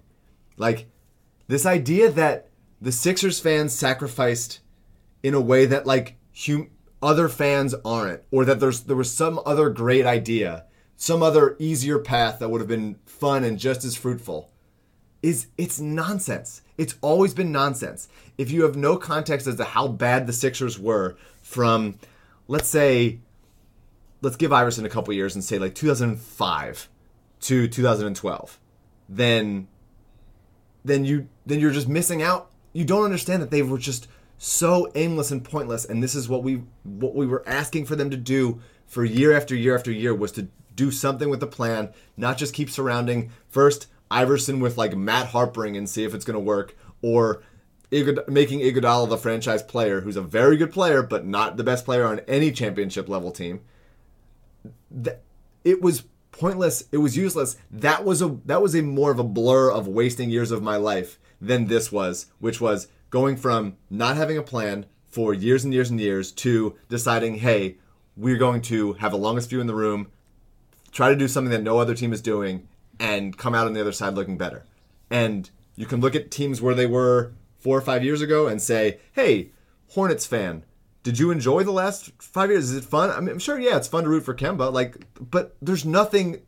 It's a it is a pointless existence. That's the fact. Is that being a fan of a team for the most part is a pointless, nihilistic existence. If you look at a bigger, big enough picture. And the Sixers said what Hinkie said, and this is the owners as well, was what we're to do is try to 2017, 2018, 2019, that's what we're shooting for. And we don't give a shit about the current years because we're going to make it we're going to we're going to come out of this on the other side with legitimate superstar players because that's what you need in the NBA to succeed.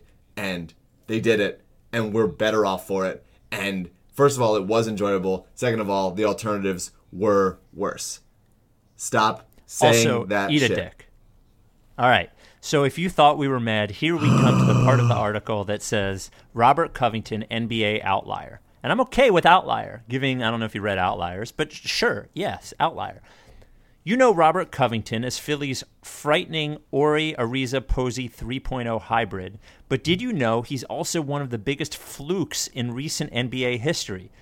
Covington logged Gladwell's 10,000 hours as a three and D guy without anyone realizing. He had to drop his he had Hey! to drop his boy Gladwell's name. But fuckface, we were all we did was scream about it. anyone without anyone realizing it. It was there was a paragraph in Sam Hinkie's farewell letter, at least one paragraph, that specifically talked about Robert Covington and TJ McConnell by name. By name. Okay. First, the Rockets stashed him as an undrafted rookie on their D League team, where they told everyone to jack threes and play in an absolutely preposter- preposterous place. Pace, rather. Who uh, who won the 2014 D League Rookie of the Year? Covington. Four years later, would the NBA adopt a less preposterous version of that same preposterous pace? You betcha. That's fluke number one. It's not a fluke that the, one of the smartest guys in the NBA running an organization in Daryl Morey saw what the future of the NBA might be, and his protege at the other team might see that that is coming as well. So you grab a guy who is good at that. They weren't trying that in the D League as some fucking accident. They were trying it because they would thought it would work. That is not a fluke. Now, if you what he's trying to do here is if you read Outliers, what Outliers basically says is that the the only way that you're gonna like is that being in sort of time and place that um, that other people aren't puts you in a better position to become that. So like Bill Gates having access to computers because of where he happened to live when other people didn't have access gave him a chance to um, to become that Right. guy. But but when people willingly put this guy in position and referring to it as some kind of grand accident is is disingenuous. It is it is intellectually disingenuous is what he's doing here. And the next paragraph is the the worst part of it. A few months later, Houston general manager Daryl Morey waived Covington before opening night. Philly picked him up because Sixers GM Sam Hinkie used to work for Morey. Okay. Fluke number two. Covington enjoyed low pressure reps in the most hopeless situation possible, playing almost 6,000 minutes over the next three years. Fluke number three. Even better, the Sixers kept drafting big guys instead of anyone who played Covington's position, and they didn't waste free agent money on small forwards either. Fluke number four. Mike, these are like conscious decisions Yeah. they're not flukes and accidents. You know, he didn't wind up with Hinkie because of an accident. This is not a fluke. This was a plan, right? I mean, this was part of It the was the whole thing. It was Yeah. no, it wasn't the Uh, whole thing, but it was it was It was it half, was the, half thing. the thing. That meant Covington spent four years in 3 D grad school, then received his graduation present, a ridiculously gifted playmaker in Simmons, loads of floor spacing thanks to Embiid and JJ Redick. I mean, it's like Covington died and went to 3 and D heaven. The process spawned the perfect wing for Embiid and Simmons without remotely meaning to do that. Robert Covington, outlier. They didn't even mean to do it, Mike. They woke up one day, like some, somebody said to me, this was the greatest, uh, I think, comparison. They were like, like he's fucking Milton in Office Space. Like he was downstairs in the basement with his stapler, and nobody noticed that he wasn't getting his paycheck. And they woke up one day when they had drafted Simmons and Embiid and all these centers, and they were like, "Oh my God, look what we did! We accidentally gave Covington all of these minutes, and he he wound up as a good player. How did this happen? Wow, what a fluke! What an outlier! How lucky! Let's give him sixty million dollars." It is. This whole thing is so painful. Because it's really, e- it's, so really easy. to understand if Easy. they wanted to, It's and people easy. are just like, mm, I don't want to admit that I've been wrong about literally everything for this long. Everything. We were right. We're right. They were wrong, and we're gonna be saying then- this for the rest of our lives. And then he, by the way, has the nerve in the James Harden Westbrook um, section to say that he wants a T-shirt that says "the right side of history" on it. Oh man, By the way, um, and just as an aside, Bill, it's it's boy, theathletic.com slash rtrs. slash RTRS. Um, everyone who said if you just get Russ some help, he's doing this with nobody. No, it's should fine. probably stop, stop, stop, stop. You know it takes time. You know it takes time. Harden is better. They switched all of Harden's co- uh, teammates, and he's leading the league in scoring, assists, three. I'd be, like, I'd be, I'd, I don't think it's a take to say Harden is better. I think it's, I think it's Yeah, a fair, it's- fine thing. He- anyway, uh, Christian right. Wood, That's a. Oh, Christian Chris, Wood, Christian Wood, right? back to Delaware, doing his thing, biding his time. He's going to challenge somebody for a roster spot. Look out, Richaun. Christian Wood coming your way. Yeah, look out, Richaun. Christian Wood coming your way. Uh, one final thing I wanted to mention a, uh, a charity thing I mentioned a couple of podcasts ago. On December 1st, I'm doing the Polar Plunge for the Special Olympics of Philadelphia. It is at Drexel University, 5 p.m. We climb to the top of a building. We don't climb. We go to the top of a building at Drexel. They have a pool. It's cold. You jump in the pool. You raise money. Um, I have six process trusters jumping with me. Um, your job is to raise some money when you do it. Just go to my Twitter and look for it. I'll actually put this in the link. I would love for you to join my team. And here is the one thing I am offering if you join the team. To one person who's jumping, uh, WIP was nice enough to give me, they have front row behind the scores table tickets. So section 101, row 1, they have tickets. One person is going to get a pair of those tickets for Sixers Knicks. I think it's in January. It's on a Monday night. One of the people that jumps will get, uh, along with helping just a wonderful cause. I didn't realize what a great cause the Special Olympics was until I saw like the lives that it changed. I'm being honest about it. It's really, really, really uh, impressive.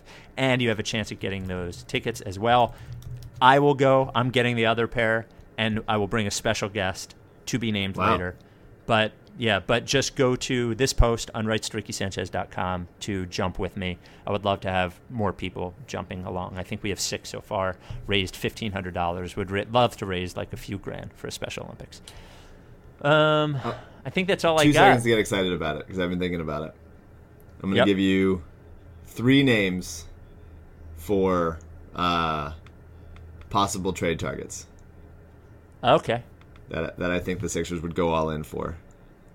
Derek. Derek. Uh, oh, oh, you mean off-season trade Yeah, yeah, yeah. targets? Okay. Derek mentioned Pat Beverley today. Yeah, maybe. Um, for this year, uh, De- Beverley has an option next year. Uh, but all right, go ahead. yeah, I'd be fi- I'd be reasonably fine with that, but I, I honestly I'm would cu- rather just let Fultz if he's if once his jumper is human again, just to just play play minutes, figure it out. I'm curious to see if one of your three is the one that I. Well, you've been saying Klay ahead. Thompson for a long time. You've you've Yeah, you've been I'm- saying that Klay Thompson is a guy that the Sixers have wanted and that they're, they've been targeting. I think this is even before.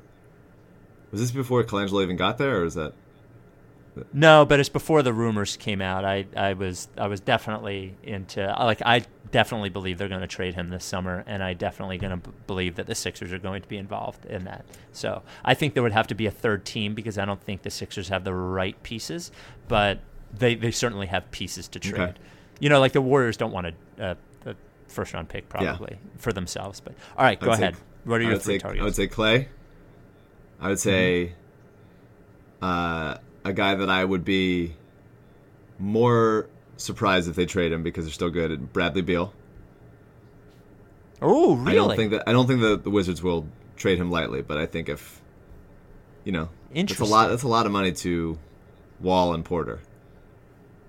I don't know. It could. wow. If, Okay. if things go sour, I think it could be. It could be a possibility. Uh, and the one I think is most likely, C.J. McCollum.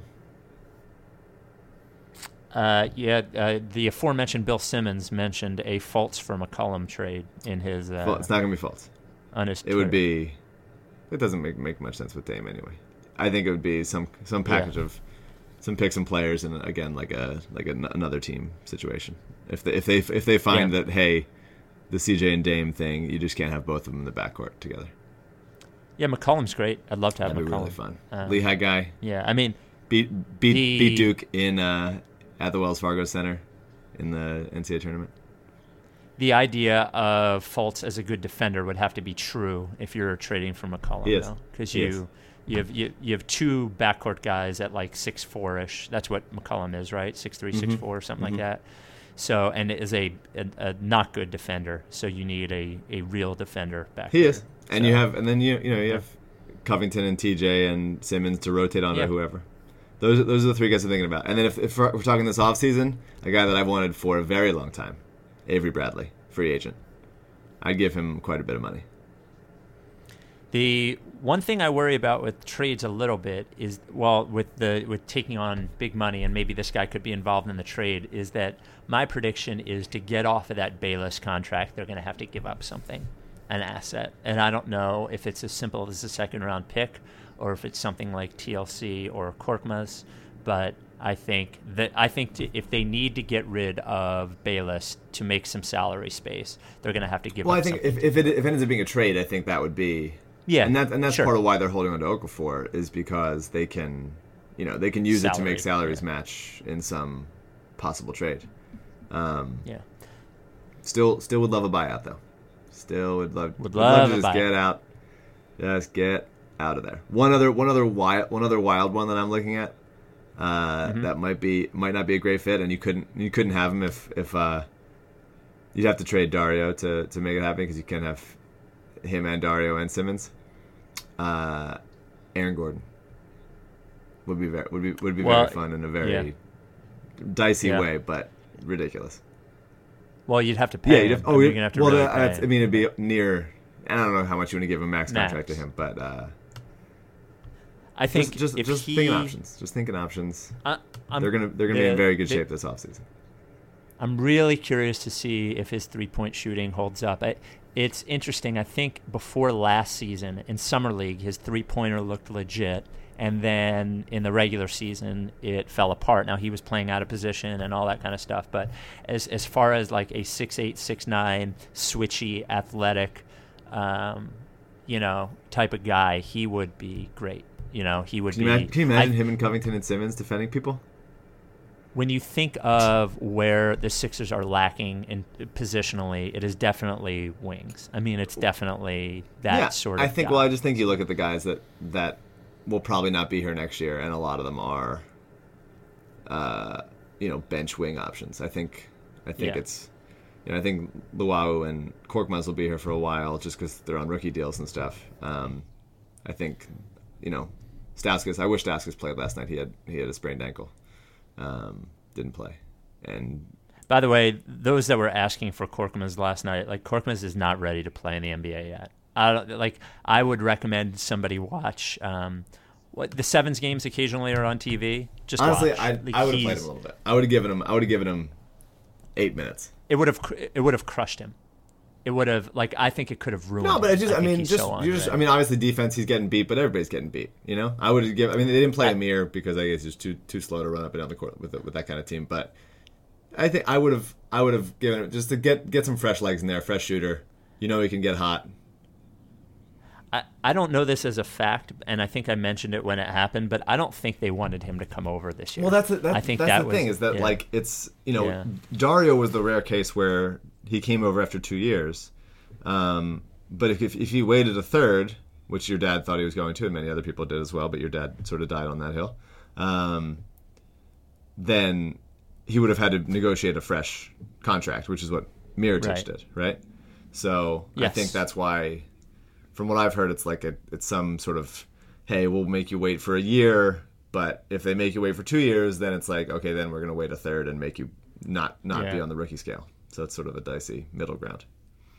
So I don't know. All right. Um, keep December twenty second open. Look at our watch. Follow our Twitter. There's a lot of things. There's a lot of good things that Luwawu does. There's a lot of good things, and obviously, obviously, he's I'm not a great player right now. No one's saying that he's a great player right Bro, now, but he's. I've stayed off There of are good. He I've does good of things, and he is. Don't wor- do he is working through stuff. I'm. I'm not. I will Don't do not say that me. he's. He. I want him to get 24 minutes tonight. That is way too much. But 10, 15 minutes a night. Let him work through his stuff. He's getting more confident in his shot. It's gonna keep falling. He takes. He, he's fearless. He does a lot of good things. He's getting better at dribbling. I think he, His PER is seven. Absolutely. He's not good right now. I'm not saying that he is. I'm saying that he, show, he shows enough this to me. things Just where it's worth it that he's getting I this was- time and he's going to grow into something that is that is Mike, very Special. I was doing a favor to everyone by not. We talked about the whole Golden State game and didn't mention him. I, I that was a this that was me. Five- that was that look, was a. I was giving the five of 12 five of, you and five of 12 from the field is not bad. Five of 12 from the field. Not bad. Did I lose you? Five of, can you hear me? Oh, there you go. Five Yeah. of 12 from the field. Not bad. It's solid. He's there's a lot of good like a lot of good things, a lot of bad things he does for sure. A lot of lot of playing out of control. A lot of Can we? it's uh, but I'm just saying wor- worthy investment in a year that still, let's be honest, doesn't quite matter. He, Right. I, I want him to be, keep doing what he's doing, and I, I think it's going to be special. That's what I'm saying. Okay. All right. Okay.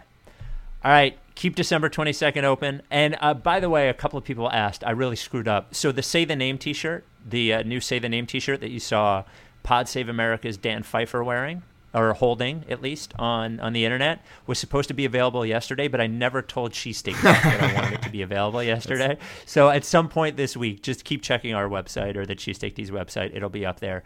And oh, the final thing I wanted to mention and give a congratulations to. So at WIP, we promoted oh, John Oh, yeah. Marks into the the afternoon spot, two to six. Congratulations, John is working with Ike Reese now, which means a new host of Rights to Ricky Radio, which is Joe Giglio, who is awesome.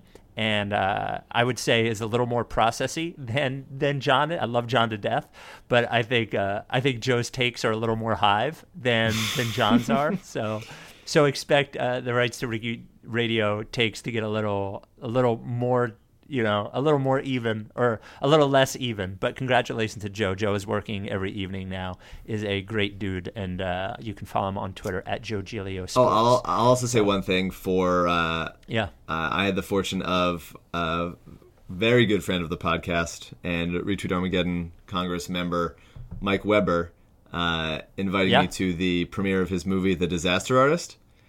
Oh was it great Uh, it was great. It was very funny. If you've seen the Yeah. movie The Room, it's incredible. So uh, very, it's a, it's it's so niche of a movie. Like it's this podcast.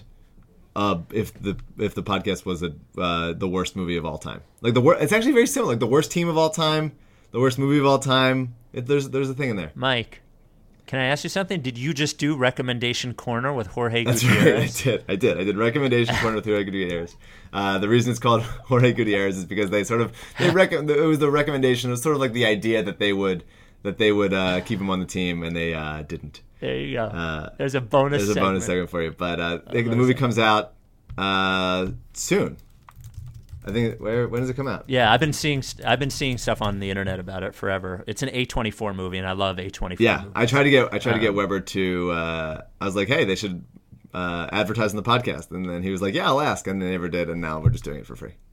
I'm not doing it for. But free. see the movie. Also, Weber said this.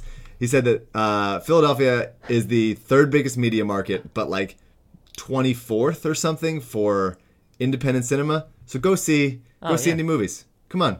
Yeah, well, there's there's I think there's four Ritz theaters. There's two in Old City. I, th- I think there's one in Jersey, and I forget where the other one is. And there's an independent theater in Bryn Mawr as well. And here's the great thing about the independent theaters: if you're a guy like me, nobody really takes out their cell phone at independent theaters. Everybody just watches. No one. Ta- I've ne- I've You know? never been at. A- I go to movies a lot, and I never see people take out their cell phone. I don't know. they're better. They're better in LA Yeah. about it. They're way better in LA about it. They, like and uh, especially ArcLight. Don't they kick you out if you use your cell phone in the I've ArcLight? Never seen it happen.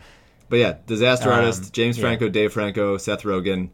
Uh, there's been whispers about Dave Franco, who is a Warriors fan. There's whispers about him, uh, Weber, converting him to a process truster. So we'll, s- we'll see if that ever comes out. that's but uh, great All cast, right. great movie. You should see it. Okay, that's the end of the podcast. We'll we'll talk to you If later. if if there's a if, whatever the Fultz news is going to be, I have no idea. But yeah. uh, let's get a Cowboys loss tonight. This is good. It's, Yes. it's I mean, I don't want to say it, but like, what if we are enjoying some sports in Philadelphia? How about that? Uh, don't do you have to delete that I tweet or I unpin it I, at least? I have I've been thinking about when to unpin that, and I think we have that's a conversation for a different day. Yeah, yeah, yeah. That's something we definitely have to talk about. All right. Are you down with TTP? Wow, feels like I should say it. Still good? Nope, not yet. Baby, before I hang around this old moldy, mildew, crappy scene holding hands with you. Here's a whole list of things you gonna have to do. Jump off the Empire State in a paper sack. Talk lovey-dovey to a camel scare the hump off his back. Get the Queen of England gold shoes. Put them on your feet and sing the St. Louis blues. Look here. Seven days a week with you is more than I can handle. Seven nights of love and dirty laundry on your floor. Baby, I can